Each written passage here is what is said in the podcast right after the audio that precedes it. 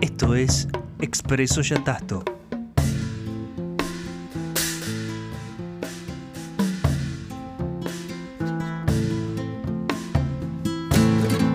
Un podcast de Acerbo Yatasto. doble u doble u doble u punto acerbo yatasto punto com.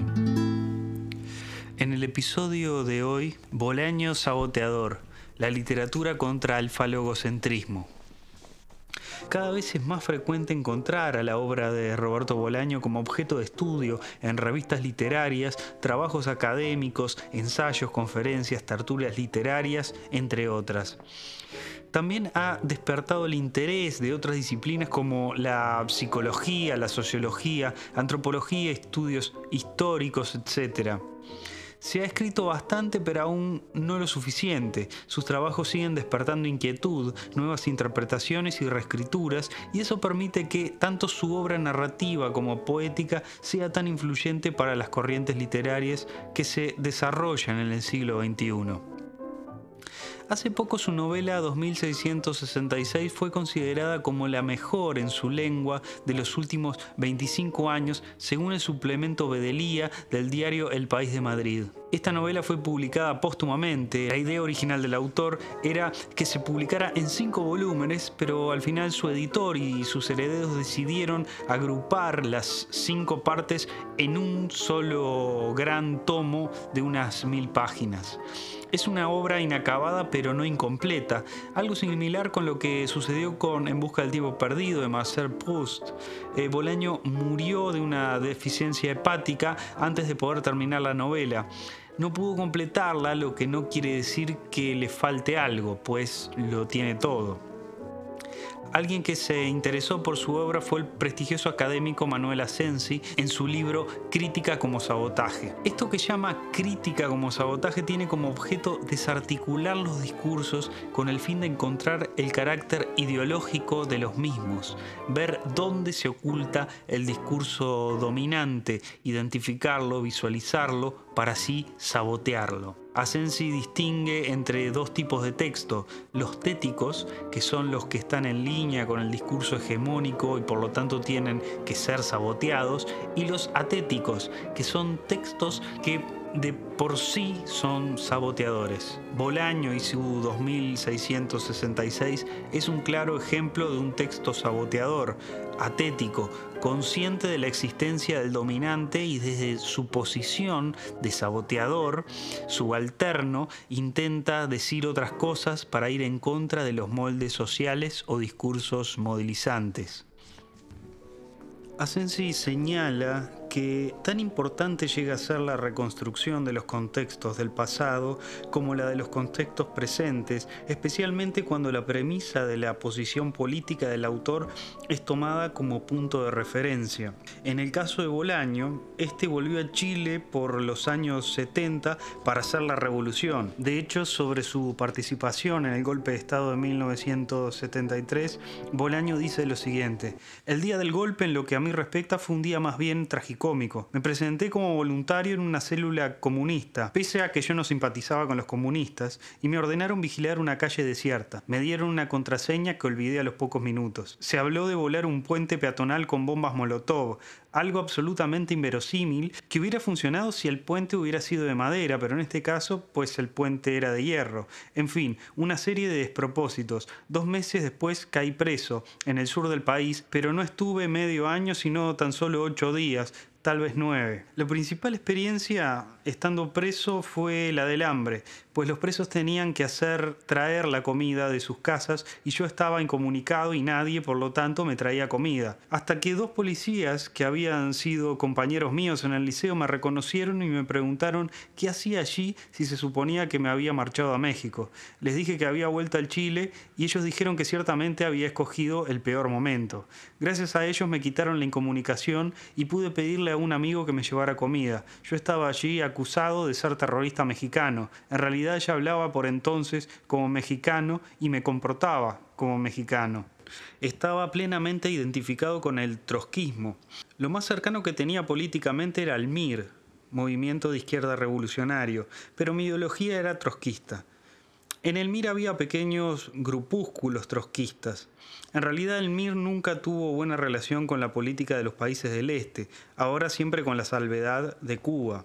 Y debe ser cierto porque en su literatura, continúa Asensi, parece haberse manifestado fiel a esas palabras de Trotsky en las que afirma que los formalistas rusos del periodo revolucionario muestran una religiosidad que madura rápidamente. Son los discípulos de San Juan. Para ellos, en el principio era el verbo, pero para nosotros, en el principio era la acción. La última novela de Bolaño, aunque otras fueron editadas posteriormente, como El Tercer Reich, Los sinsabores del verdadero policía o El espíritu de la ciencia ficción, eh, se destaca por la mezcla entre ficción y realidad que logra el autor, el fuerte énfasis que hace a la hora de denunciar la ola de femicidios que se estaban desarrollando en Ciudad Juárez, México.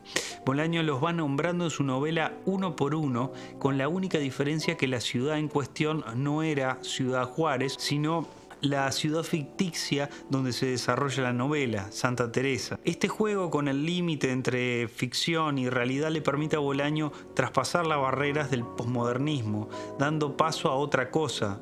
Algo que marca muy bien Asensi en su análisis de entre varios puntos en los que se identifica el carácter saboteador de Bolaño es el manejo que el autor hace en la primera parte de dos mil seiscientos sesenta y seis, el capítulo que se llama La parte de los críticos, donde cuatro críticos literarios van en busca de las huellas del misterioso escritor alemán Benno von Archimboldi. Ellos son Jean-Claude Pelletier, joven francés con tan solo veinticinco años, ya era catedrático de alemán en París. Piero Morini, nacido en Nápoles, cinco años mayor que Pelletier, tradujo las obras de Archimboldi al italiano y quedó incapacitado debido a una esclerosis múltiple.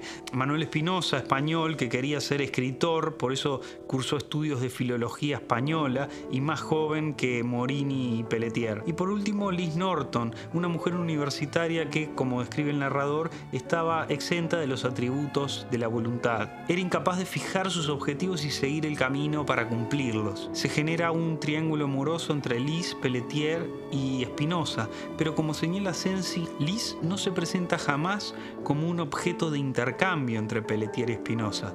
Si bien tanto Espinoza y Pelletier esperan que ella se decida por uno de los dos, Liz nunca deja que ninguno logre apropiarse de ella y se resignan, Espinoza y Pelletier, a seguir con el triángulo, a compartirla y nunca ejercer presión sobre ella para que tome una decisión. Entonces Manuel Asensi concluye que lo que hace Bolaño es crear una situación que sabotea cualquier atisbo de falocentrismo. Y en el momento en que Pelletier y Espinoza van juntos a su encuentro, descubren el apartamento vacío. Aparentemente Liz habría salido en busca de Archimboldi, pero luego les hace saber que hay un tercero en disputa. Liz se va a vivir con Morini y, dada su condición, ella renuncia a la parte sexual de la relación amorosa. Es el personaje femenino de Liz Norton en el que confluyen todas las renuncias. Ella se muestra reticente a ir en busca de Archimboldi y, aunque finalmente viaja a México, será la primera en abandonar el proyecto y la ciudad de Santa Teresa, entre otras cosas para comunicarle a sus dos compañeros que quiere a Morini y se ha ido a vivir con él. El final de este capítulo es muy significativo. Cita: "No sé cuánto tiempo vamos a durar juntos", decía Norton en su carta. "Ni a Morini, creo, ni a mí nos importa. Nos queremos y somos felices. Sé que vosotros lo comprenderéis". Liz Norton elige, dice Asensi, quedarse por el momento con el único hombre que hipotéticamente no puede mantener unas relaciones sexuales regulares con ella a causa de la esclerosis múltiple que padece. No es casualidad que en el momento de relatar a sus compañeros el momento más amoroso con Morini, ese en el que ella le pregunta «¿Cómo pude tardar tanto en darme cuenta de que yo te quería?», se limita a decir: el resto de la noche lo pasamos juntos. Así pues, a la renuncia al conocimiento en el plano epistemológico se suma la renuncia al contacto con los otros, tanto en lo que se refiere al autor admirado como al ser amado dentro de un marco familiar y reproductor. Es cierto que la literatura no salva, pero tampoco salva el contacto con los otros seres que nos rodean. Sobre esta novela probablemente se siga escribiendo mucho. Va a seguir siendo objeto de estudio y cada relectura se podrá encontrar algún elemento nuevo. En definitiva, se seguirá reescribiendo. Algo que caracteriza a Bolaño es su sentido del humor, y justamente hay una escena que se desarrolla en una editorial, lugar en el que Bolaño se siente cómodo, en donde sus correctores, correctores de estilo, comienzan a enumerar una serie de errores que fueron pasados por alto por grandes escritores de la historia de la literatura universal. Repasaremos algunos de ellos como cierre de este episodio. Pobre María, cada vez que percibe el ruido de un caballo que se acerca, está segura que soy yo. El duque de Montbazon, Chateaubriand. La tripulación del buque tragado por las olas estaba formada por veinticinco hombres que dejaron centenares de viudas condenadas a la miseria. Dramas marítimos, Gastón Leroux. Con la ayuda de Dios, el sol lucirá de nuevo sobre Polonia. El diluvio, Sienkiewicz. Vámonos, dijo Peter, buscando su sombrero para enjuagarse las lágrimas. Lourdes, Solá. El duque apareció seguido de su séquito que iba adelante. Cartas de mi molino, Alfonso Daudet. Con las manos cruzadas sobre la espalda paseabase Enrique por el jardín, leyendo la novela de su amigo, El día fatal, Rosny. Con un ojo leía y con el otro escribía, a orillas del Rin, Aubac. El cadáver esperaba, silencioso, la autopsia, el favorito de la suerte, Octavio Feuillet. Guillermo no pensaba que el corazón pudiera servir para algo más que para la respiración. La muerte, Archibashev. Esta espada de honor es el día más hermoso de mi vida, el honor, Octave Feuillet. Empiezo a ver mal, dijo la pobre ciega, Beatriz Balzac. Después de cortarle la cabeza lo enterraron vivo. La muerte de Montgomery, Henri Svedan. Tenía la mano fría como la de una serpiente. Ponson de Uterray. Aquí no se especifica a qué obra pertenecía el lapsus calami. De la colección de Max Sangen eh, destacaban los siguientes, sin especificar obra ni autor. El cadáver miraba con reproche a los que le rodeaban. ¿Qué puede hacer un hombre muerto por una bala mortífera? En las cercanías de la ciudad hubo rebaños enteros de osos que andaban siempre solos. Por desgracia, la boda se retrasó quince días, durante los cuales la novia huyó con el capitán y dio a luz ocho hijos. Excursiones de tres o cuatro días eran para ellos cosa diaria. Esto fue Expreso Yatasto. Todas las referencias bibliográficas pueden encontrarlas en la descripción del episodio. El diseño gráfico está, como siempre, a cargo de Café Estudio Audiovisual. Búscalos en Instagram, café guión bajo estudio audiovisual.